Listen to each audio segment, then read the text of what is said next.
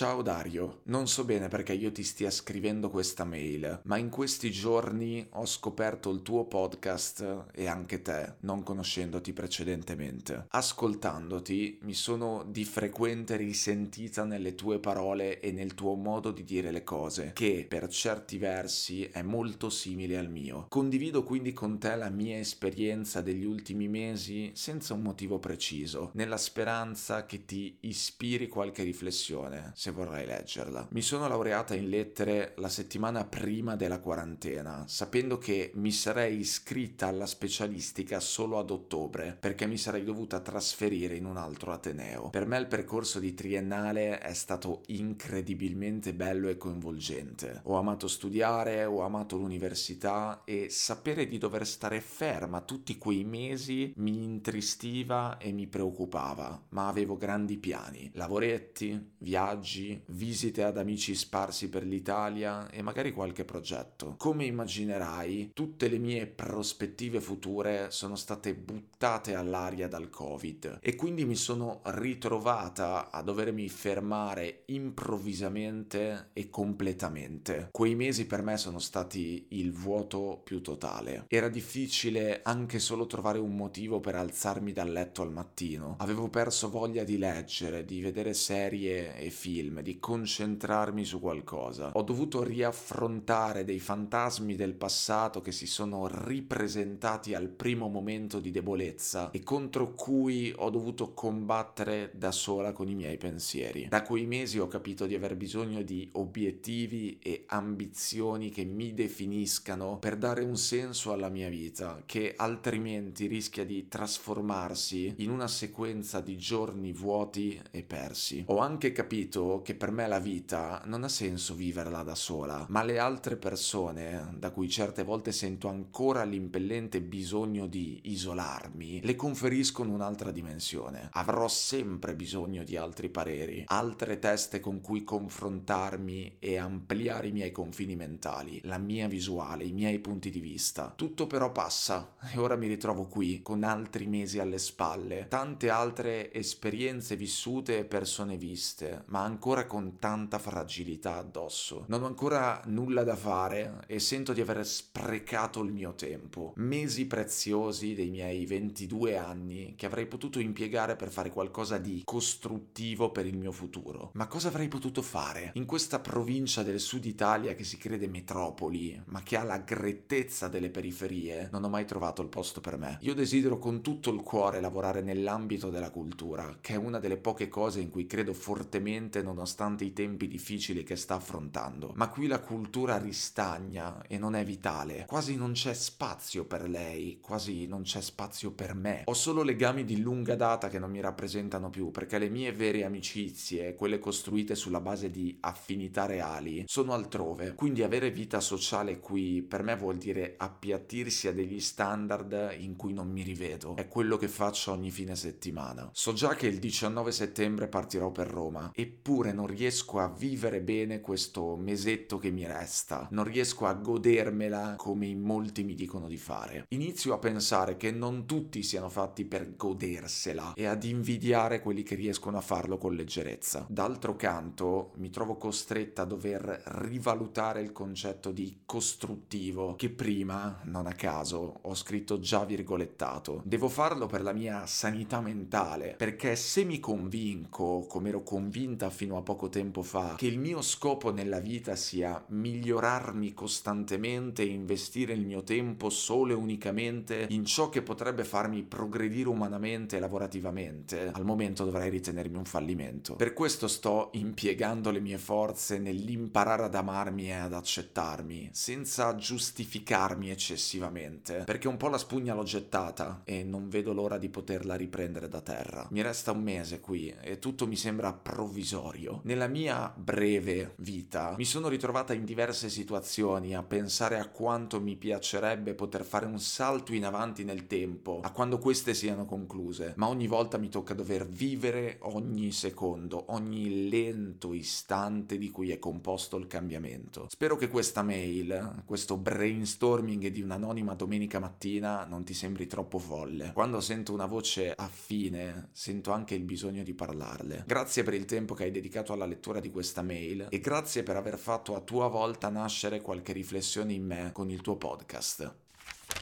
Ciao Francesca, innanzitutto ti ringrazio per avermi scritto questa mail e per avermela inviata alle 12.24 di domenica 23 agosto 2020, la penultima domenica del mese in cui ho compiuto un quarto di secolo. 23 agosto, ore 12.24, 25 anni. Coincidenze? Sì. Ti ringrazio inoltre per aver scoperto il podcast e anche me, come hai scritto tu. Mi piace molto l'idea di essere scoperto così così, attraverso quello che dico e quello che penso e nient'altro. Sono contento che ascoltandomi tu ti sia risentita, non nel senso di offendersi, di provare risentimento, ma nel senso di aver trovato qualcosa che ti riguarda in quel che comunico. A proposito di risentirsi nelle parole altrui, quello che mi hai scritto tu in un certo senso mi riguarda. Mi succede molto spesso leggendo le mail che ricevo di ritrovarmi a mia volta nelle parole di chi dice essersi ritrovato nelle mie. C'è una reciprocità, una sintonia, una forma di contatto, un dare e avere invisibile ma esistente che si manifesta in molte occasioni. Ed è un piacere, oltre che una soddisfazione, constatarlo per me, perché vuol dire che non sto parlando a vuoto, vuol dire che non sono solo io, bensì che ci stiamo capendo, che ci siamo, che non è poi tutto così unilaterale come potrebbe sembrare. Mi sono ritrovato nelle tue parole perché la tua storia di vita vita fino alle 12.24 di domenica 23 agosto 2020, pur essendo molto diversa dalla mia per tante ragioni, mi è sembrata familiare. Dopotutto non serve fare le stesse cose per provare le stesse cose, o anche soltanto per provare cose simili. Non serve essere dello stesso sesso, della stessa età, della stessa città, della stessa parte di Italia o di mondo per assomigliarsi nel modo di viversela, di vederla, di vedersi e di sentirsi rispetto al resto. Il Covid ha buttato all'aria tante cose, è vero. Vite umane, lavori, equilibri, progetti, relazioni. Il periodo di quarantena è stata un'esperienza molto forte per tutti quanti. È stato un blackout prolungato nelle nostre vite fluide e piene di luci artificiali. Tutti, in qualche modo, abbiamo accusato la situazione in cui ci siamo d'un tratto trovati. Non eravamo pronti ad avere paura. Forse non sapevamo nemmeno che cosa volesse dire avere paura paura. Ognuno ha accusato il suo colpo, durante e dopo, e nel dopo ci siamo ancora dentro. Il Covid per te è significato perdere i piani che ti eri fatta, e perdere quei piani, o meglio doverli momentaneamente accantonare, ti ha fatto perdere la voglia di fare qualsiasi altra cosa. Perdere quei piani ti ha fatto perdere te stessa. In seguito, soltanto in seguito, ti sei accorta che quello che il Covid ti ha tolto a te personalmente, che non è più o meno grave di quello quello che ha tolto ad altri, è semplicemente quello che ha tolto a te, la tua personalissima perdita, ti ha fornito un vuoto totale utile. In seguito, soltanto in seguito, è diventato utile quel vuoto totale, perché prima era soltanto un vuoto totale, un frustrante, angosciante, paralizzante vuoto totale. Si impara a posteriori, come al solito, come sempre. Quando ci si guarda da lontano, ci si vede da vicino. Mi ha colpito molto quello che hai scritto sul fatto di sprecare tempo prezioso della propria vita. Mi ha colpito molto il tuo aver iniziato a pensare che non tutti siano fatti per godersela e il tuo invidiare quelli che invece riescono a farlo con leggerezza abbastanza. Mi ha colpito il tuo mettere tra virgolette il termine costruttivo, perché in effetti non sei più sicura che sia davvero costruttivo quello che pensavi lo fosse, ovvero riempire ogni giorno di qualcosa che ti faccia progredire umanamente e lavorativamente, come hai scritto tu. Mi ha colpito che la tua sosta obbligata, il tuo doverti fermare per cause di forza maggiore, i tuoi piani che sono andati a monte, ti abbiano mandato in crisi al punto da farti venire dei dubbi sulla tua stessa crisi. Mi ha colpito il tuo aver pensato in diverse situazioni a quanto ti sarebbe piaciuto poter fare un salto in avanti nel tempo per passare subito al momento in cui tutto sta già avvenendo, in cui ci sei già dentro, in cui la vita sta succedendo, per evitarti le zone di transito, di cambiamento, di tregua, perché ogni istante trascorso al loro interno ti pesa sulla coscienza. Mi ha colpito quello che hai scritto, cioè le considerazioni che ti sei fatta, cioè le sensazioni che che senti, perché le sento continuamente anche io. Anche io avverto quella sensazione bastarda di tempo sprecato quando non sto facendo niente di costruttivo, tra virgolette, come l'hai scritto tu. Mi ha tormentato per tutta l'estate e mi sta tormentando tuttora, mentre come te sono in attesa di un nuovo inizio, dopo aver messo la parola fine a qualcosa che mi aveva riempito probabilmente troppo e probabilmente male negli ultimi 4 o 5 anni, che non sono pochi, eh, 4 o 5 anni quando ne hai 20. Sono anni pesanti, significativi, in cui ti sformi e ti formi. Ho perso un progetto ed è stato come perdere una persona. Poi subito dopo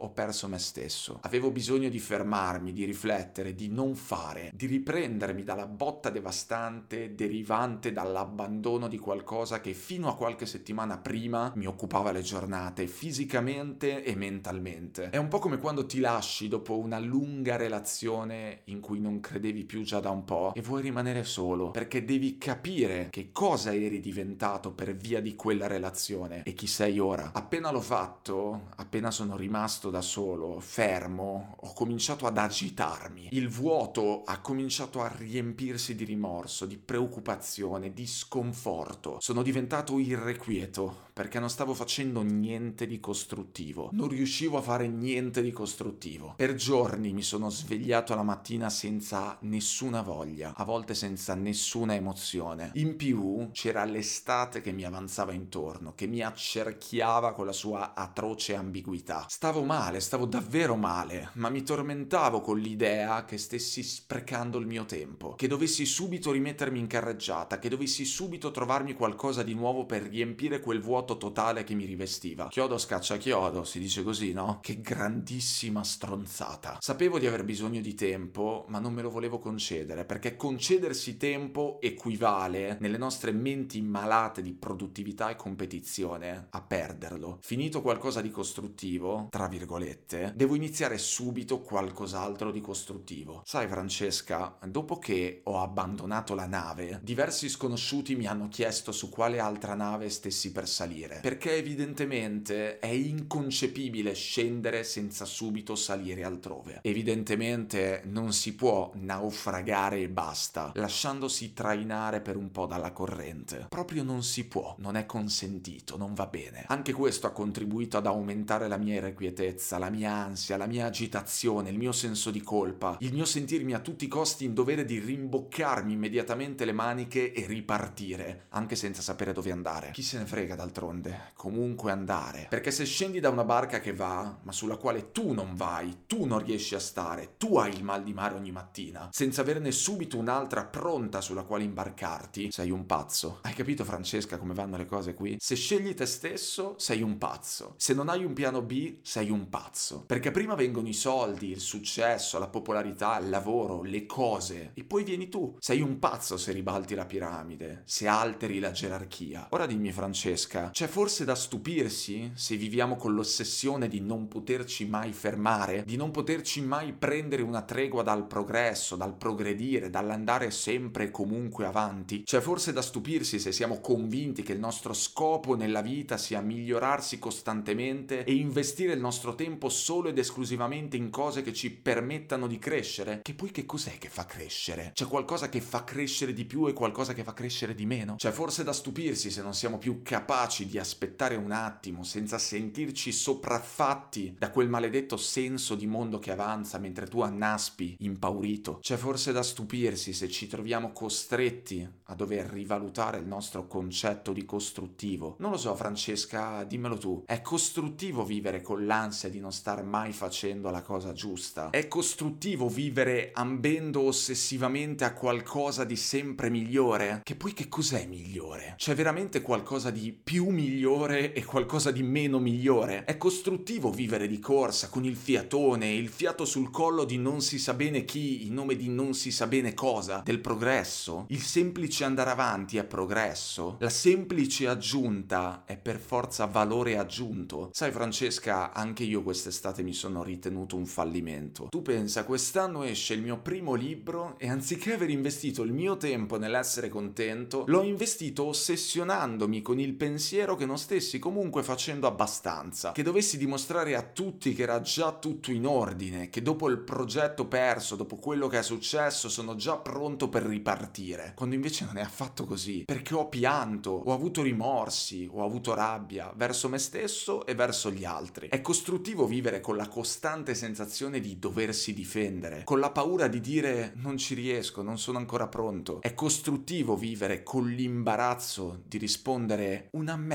sto veramente una merda a chi ti chiede come stai. È per questo che si vive, per nascondersi mentre ci si dà la caccia, per sbattersi reciprocamente addosso tutta la forza che in realtà non abbiamo e che non avremo mai. È dura, ma non è dura di per sé, è dura perché dobbiamo fare i duri, quando invece siamo molli, siamo morbidi, siamo malleabili, siamo meno mati da molte più cose di quante abbiamo il coraggio di ammettere. Francesca, guardaci, guardaci come ci siamo ridotti. La gente a darti del pazzo se ti scegli, se anziché stringere i denti molli la presa, e tu a sentirti un pazzo se ti sei scelto, se ti sei lasciato andare. Forse non è questione di imparare ad accettarsi o imparare ad amarsi, come dici tu, è questione di scegliersi, è questione di avere il coraggio di scegliersi, avere il coraggio di dire ok, l'ho fatto per me e per nessun altro. Forse è così che ci si riesce a fermare, che si riesce a respirare, che ci si riesce a riprendere, scegliendosi, sciogliendosi dai nodi che ci legano a tutte queste convinzioni malate che ci perseguitano, che poi diventano condizioni malate e che poi diventano condanne. Dicono tutti tieni duro, resisti, non mollare mai. Ed infatti eccoci, belli costruiti, costretti e costruiti, corrotti dall'idea di dover essere sempre corretti. Ma corretti come? Corretti in che senso? È per questo che si vive? Per vivere sempre meglio? Per non mollare mai? Per correggersi fino a diventare infinitamente corretti? Francesca, anche io come te sono qua che aspetto il mio nuovo inizio. Anche io sono qua a pensare che non sono fatto per godermela questa attesa, questa sospensione, questa parentesi di caos calmo che si è aperta, visto che non ci riesco a godermela. Anche io sono qua che invidio quelli che riescono sempre a farlo con leggerezza, maledetti loro, anche se in realtà non vorrei mai essere nei loro panni, non vorrei mai essere loro, non vorrei mai essere quello che va, quello che semplicemente va, quello che semplicemente aspetta. Scegliamoci, stiamo come siamo. Io Francesca non ti dico di godertela, come hai detto che ti stanno dicendo tutti. Io ti dico soltanto di stare e basta, nel tempo in cui sei. Ti ringrazio ancora tanto per avermi scritto, spero che non ti offenda una risposta pubblica. Buon tutto quanto, Dario.